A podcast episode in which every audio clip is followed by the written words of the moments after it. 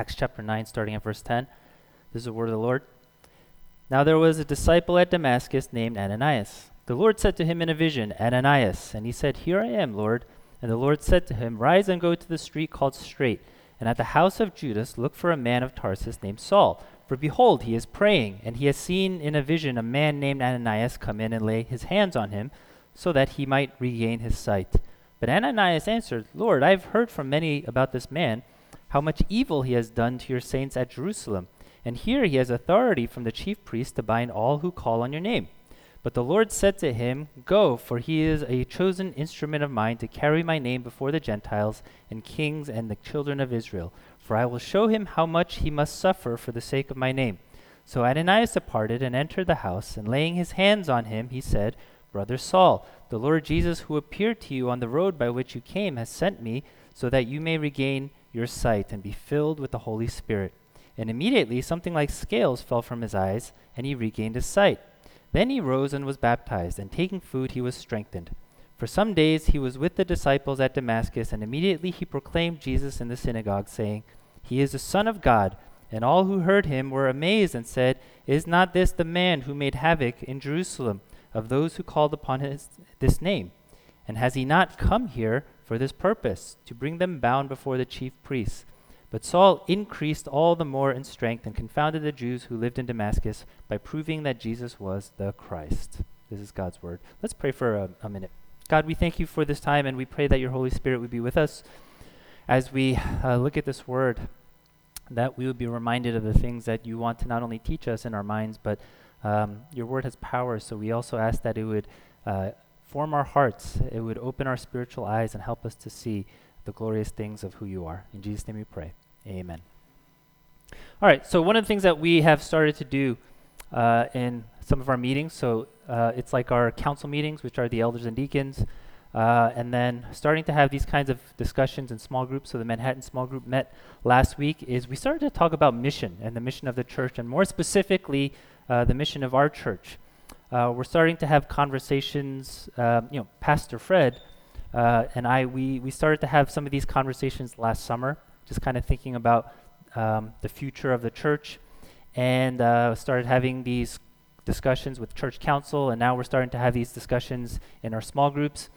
And um, one of the reasons why we're actually going through the book of Acts is because uh, we want to reflect on not only the early church, but the power of the Holy Spirit and the role of the uh, Holy Spirit in the early church uh, to be in mission, to empower the mission of the early church to make disciples of all nations. Now, the mission of the church is, of course, spiritual in nature uh, because our quote unquote success depends on the person and the work of the Holy Spirit. But uh, let me just talk about the mission of the church in an unspiritual way for a minute, okay? Uh, let me explain why it's important to have a collective sense of mission. Every organization needs a sense of mission because it does guide the kind of choices that we make.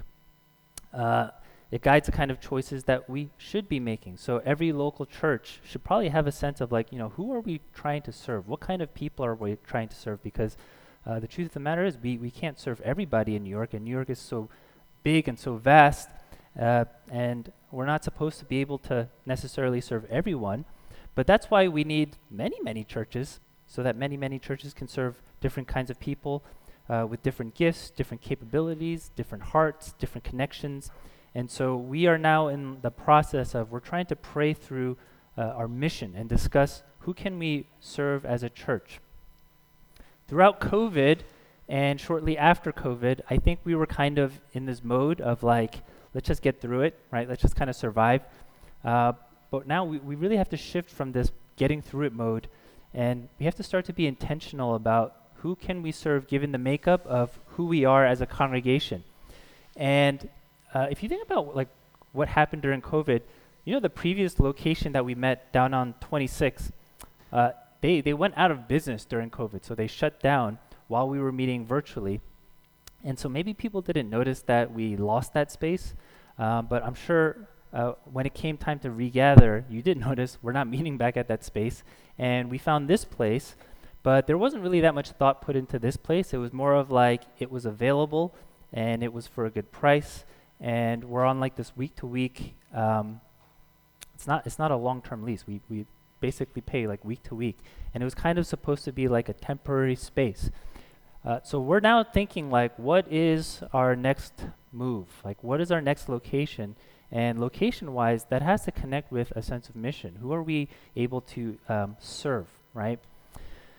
And you know, as we think about like location, that inevitably brings up discussions of our mission. And one of the challenges I think of our church is we are very spread out. So we've got people like spread out in Manhattan, and we've got a bunch of folks coming in from Brooklyn.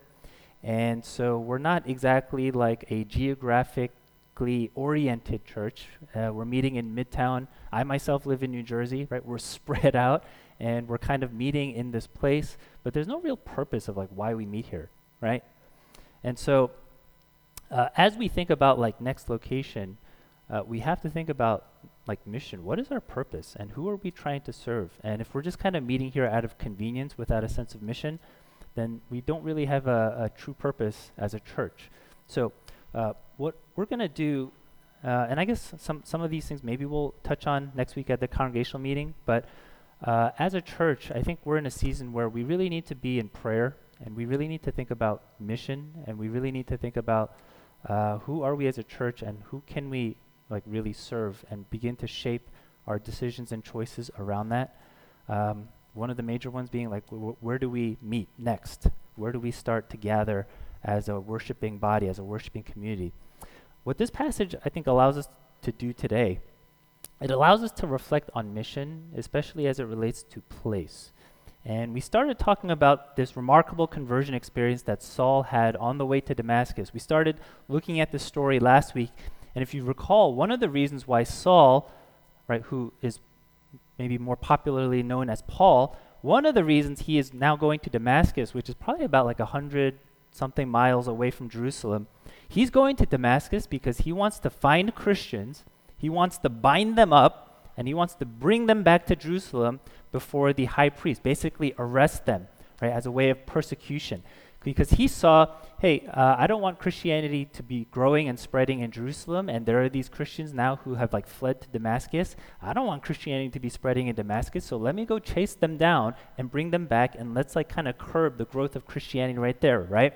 So he's going, and along the way on this road towards Damascus, he hears a voice, and Jesus calls out to him and says, Saul, Saul, why are you persecuting me? And uh, just kind of as a by the way, that's, that's an interesting question that Jesus is asking Saul. He's not saying, Saul, Saul, why are you persecuting my church? Why are you persecuting my people? Jesus is saying, why are you persecuting me? Which really shows us the kind of solidarity that Jesus has with his people, with the church. Saul ends up losing his sight for three days until uh, this disciple uh, uh named Ananias also has a, a, a vision or also hears from God until Ananias lays hands on him. And then what we're told is something like scales fell from Saul's eyes. He regained his sight, and then he was baptized. But let's look at what happened after that. So we're told that he was with his the disciples for days, and then in verse 20 it says this, and immediately he proclaimed Jesus in the synagogue, saying, He is the Son of God. And of course, these are the synagogues located in Damascus. Now, Son of God language is messianic language. And so, what Paul is telling these Jewish people in these synagogues is he's saying, Jesus was the Christ, Jesus was the Messiah. And of course, that's why he hated Christians in the first place. That was blasphemous for um, somebody to say. And so people, they're, they're really amazed at this because they're saying, hey, isn't this the same guy who's creating havoc for people uh, who called on the name of Jesus? Isn't this the same guy whose very mission to be in Damascus in the first place is to come and get these Christians, bind them up, and bring them before the chief priests in a criminal trial. And of course, yes, it is the same person, but the same person had a radical encounter with Jesus, and that changed everything for him. Here's what commentators point out they point out the irony of Damascus. Damascus was the first place identified as having Christians outside of the land of Israel. And therefore, in order to prevent the spread of what Saul would have considered to be uh, you know, a cult at the time, he goes to Damascus to stop the spread of Christianity.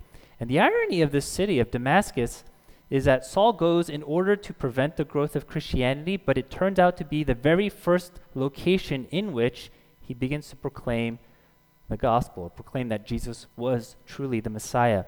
And this is where I want to make a few reflections as it reflect, uh, relates to place. There's two fundamental realities that we all have to deal with that make us finite human beings. And uh, those two realities are we're bound by space and time. Uh, conversely, God is distinct from us because he is someone who isn't bound by space and time. But we, as created beings, we are bound by space and time. I talked a little bit about it last month when I gave a sermon on waiting, and I said, you know, because we live within the confines of time, it has big impact on us, right? Having the lack of time affects our mood, it affects our behavior, it triggers our anxieties. The midlife crisis, I think, is a crisis of time. There's this uh, German sociologist who thinks all of these modern problems that we're having, uh, like depression and anxiety, is ultimately a time problem. So society is accelerating and uh, we feel like we can't keep up, so we feel like we're always behind and trying to catch up, but it's kind of like this impossible endeavor because things are moving so fast. And so that kind of creates all kinds of anxiety. But in addition to being limited by time, we are also limited by space. We're physical, material beings, and because of that, we can't be in two places at once. The promise of technology is that uh, we can create these virtual spaces so we can maybe transcend space we can work remotely, uh, and working remotely, again, is an attempt to transp- transcend space. But I think at the end of the day, um, it's all going to be like kind of a facade. We can pretend that we can transcend space, but the reality is uh, we really can't. Right? We're bound by these physical limitations.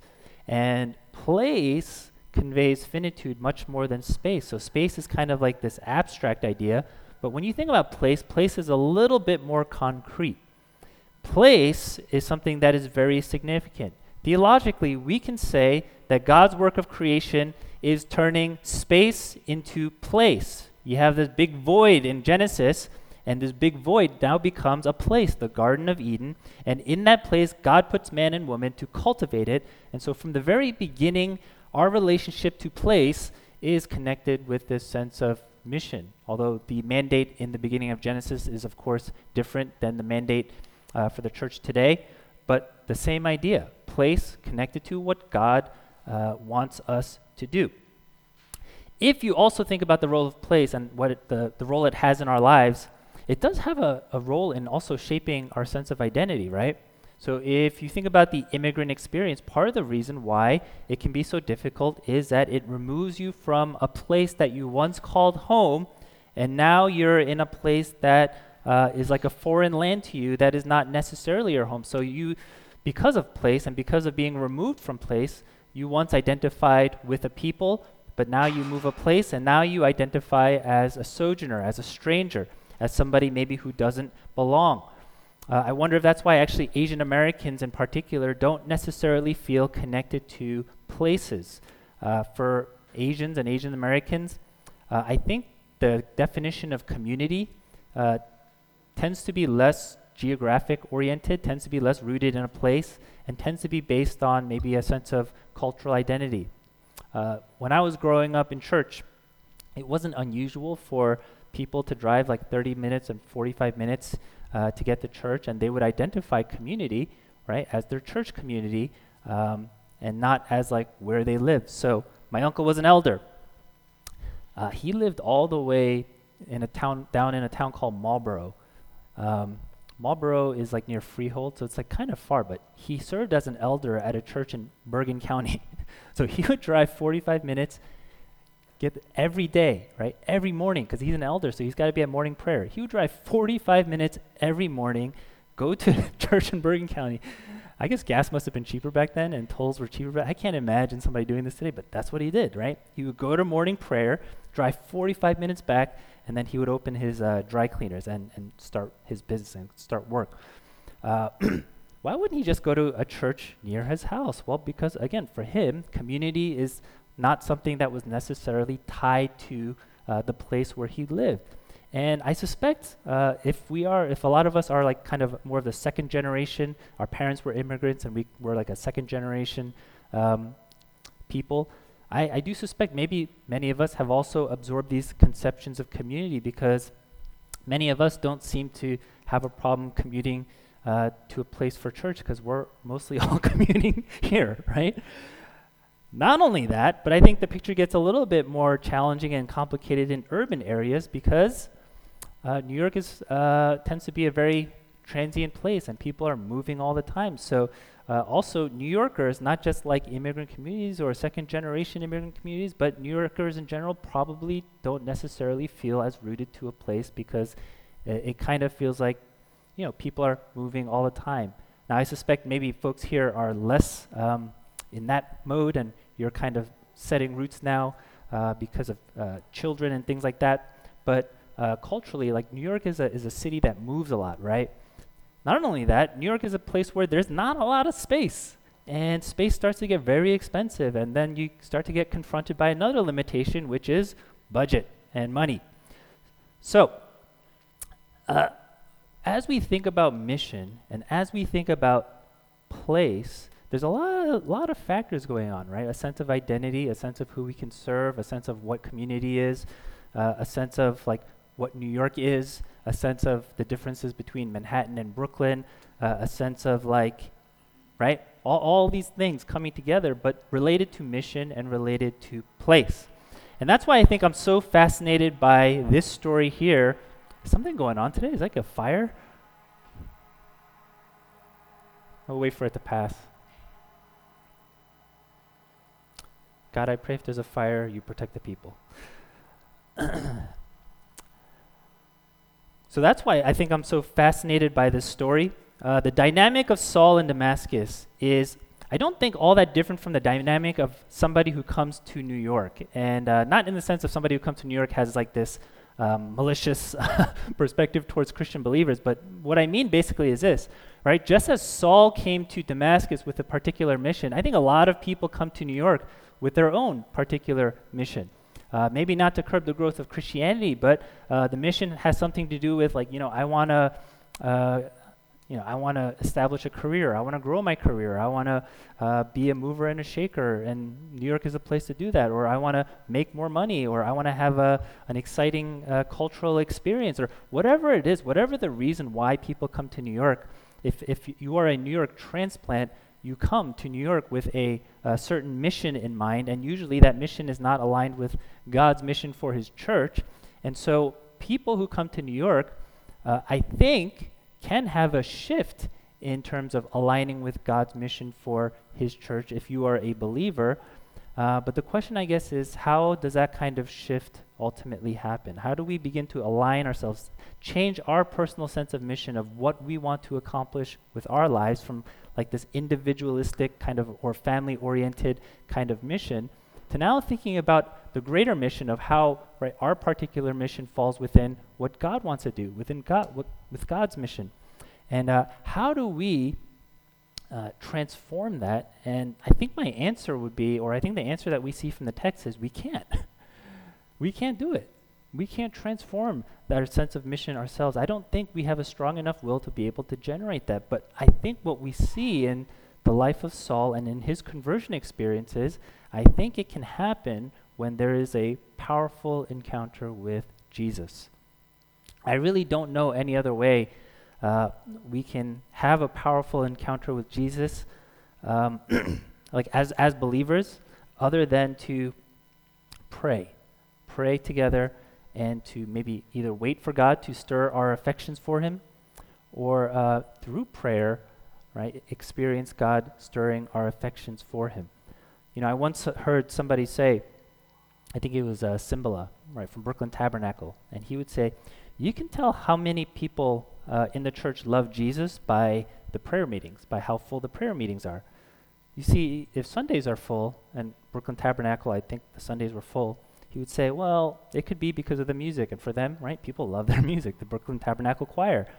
Or if Sundays are full, it could be because they love the preacher or the preaching. Uh, if the small groups are, are full, it could be, well, people love the, the sense of community and people love the other people. Uh, if you have a meeting with no other purpose than to pray, then there's a good chance that the folks are there because they love to commune with Jesus. But it's not that prayer is uh, necessarily just an af- expression of our affection of Jesus, but as I said, I think that's also one of the ways in which our affection for Jesus can grow. Um, I, I, I really don't think we're strong enough to generate that kind of affection for Jesus within ourselves. I really don't. I think God has to do that. Um, if you think about things that stir your affections uh, now, whether it's like, I don't know, that great restaurant, or whether it's, uh, I don't know, what do people love? Whether it's the Eagles, right? Uh, now, you kind of ask yourself, how, how did my affections get stirred? It's not like one day you said, I want to love the Eagles. Come on, let me love the Eagles, right?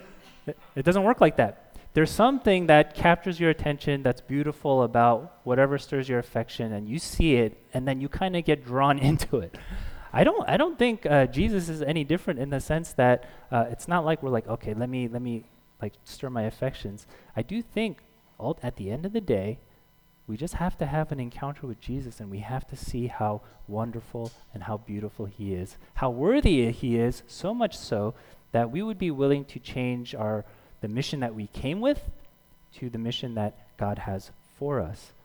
And so when as we think about mission, I think the, the challenge for us is not uh, I don't think we're called to bring revival because I don't think that's our job. Uh, I think the challenge for us is to keep these like embers of faith, right? These tiny like little t- embers of faith, we have to keep it lit. Like we can't let it blow out. We have to keep it lit with respect to the mission of the church by keeping the embers lit with respect to our affections for Jesus until when God chooses, he pours gasoline on those embers and he makes a huge fire, right? I think that's our challenge. I am glad uh, many of the folks here have a sense of community, and that's not something uh, we should take for granted. Uh, that's something a lot of people in New York don't have. That's something a lot of uh, believers in New York don't have. Uh, there's plenty of believers in New York who might attend a service on Sundays, but they don't really know anybody else in the service, and therefore there's no genuine connection or relationship to other folks. So the fact that people here know each other, that's a great blessing and we shouldn't take it for granted. And it was many, many years in the making. Uh, the fact that like the young ones are here and the young ones know like who people are, that's a that's a great blessing, and it's great for, um, you know, it's great for the kids to kind of grow up and feel a sense of like this is this church is kind of like a extended family, right? Great blessing. At the same time, that's not enough. It really isn't. Uh, community without a sense of mission it ends up becoming some kind of social club. Uh, if that's what we settle for, um, I don't think we'll be around for very long. And I actually don't think New York needs a church that functions like a social club because the truth of the matter is there are better social clubs out there probably who do things much better than we do, right? You know what New York needs? Uh, New York needs people like Saul. Not Saul, who would become Paul, the great missionary to the Gentiles. Not, not, not that guy. Well, yes, that guy, but, right? Uh, that's not necessarily what I'm saying. New York needs people like Saul, who hack Christians, who now is in Damascus to proclaim that Jesus is the Son of God. The Saul who was filled with the Holy Spirit, right? We, we need those types of congregations because those types of congregations are the ones who are going to have a, a real connection to God's mission for his church. All organizations, okay? Uh, so this is, again, a non spiritual comment. All organizations, I think, experience what's called mission drift for a variety of reasons. Maybe if you're, um, don't know, if you're part of an organization or in leadership, that's a term you're familiar with, right? Mission drift. Mission drift is basically when an organization starts to lose sight of its purpose um, when and it's very easy actually to drift in mission because a lot of changes can make you drift in mission. If there's too much growth in a short period of time, It, it can change the culture of the organization, and there's mission drift. Uh, if there's not enough growth, and there's maybe like a sense of desperation, then that can also lead to mission drift. if there's a pandemic, it can lead to mission drift. If uh, people want to settle for the status quo and are kind of like resistant to making the choices and decisions that need to be made because, you know, kind of just fear of like the impact or the changes that could happen, can lead to mission drift. Uh, for me, this has to be a year where we get back on track in terms of our mission, our sense of mission, and very concrete questions. Who, who are we able to serve? Who are we called to serve? It's, it can't be everybody. So when we picture in our mind, you know, Good News Church would be a, a great place to serve uh, this kind of person, right? Who does that Who does that person look like? Who should we be trying to to reach? It, it really doesn't matter how small we are, but it does matter whether we are planting seeds or not. Where do we want to plant seeds for the gospel? How do we want to plant those seeds? Like these are all kind of questions that we, we really need to start not only thinking about, but we really need to be praying through. And then we also need to like have a sense of, yes, this is where God is leading us and kind of have answers to so that we, you know, we shape our church around those things and not shape it around like things that uh, won't rock the boat. Uh, some, I don't know. I don't mind rocking the boat. Sometimes we got to rock the boat as long as mission is central. Not rock the boat for the sake of rocking the boat, as long as mission is central. Uh, I hope these are kind of the kind of questions that start to energize us as we as we look ahead. Uh, we have to um, think about these questions, but as we see in this uh, story with Saul, I also think what's probably of primary importance is we have to start making sure we cultivate our affections for Jesus Himself. Because without an affection for Christ, uh, if we continue to hold on to the affections uh, of our, I don't know, of our original mission, which are, again, not necessarily bad affections, but they're just not ultimate ones. Um, we have to begin to cultivate our affections for Christ. Um, otherwise, I don't, I don't think there's a, a, a sense in even talking about mission at all, right? So here's what I want to do. Let's uh, we're, we're a, a, smaller gathering today. And uh, I think prayer is so important. And I know the logistical challenge of getting people to pray together. We're all here together now. Uh, here's what I want to, folks. Maybe if Peter, if you could like play some uh, music.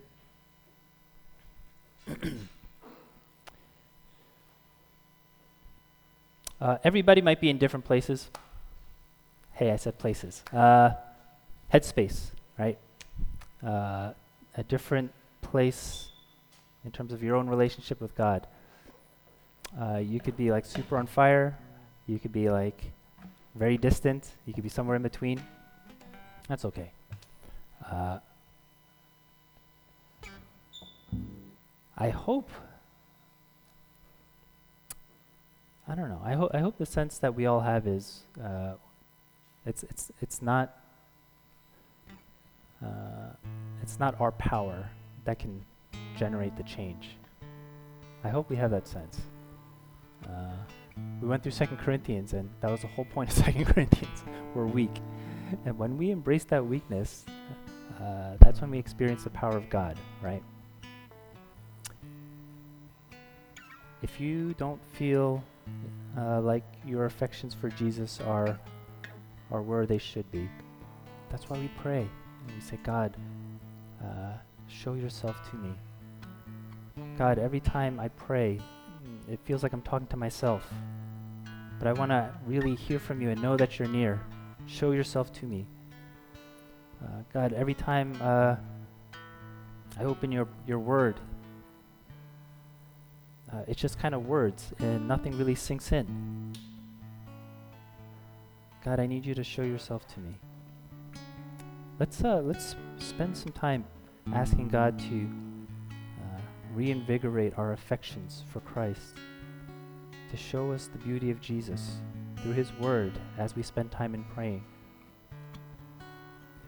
I, I do believe if the affections are there, if the encounters are there, a heart for mission will also be there.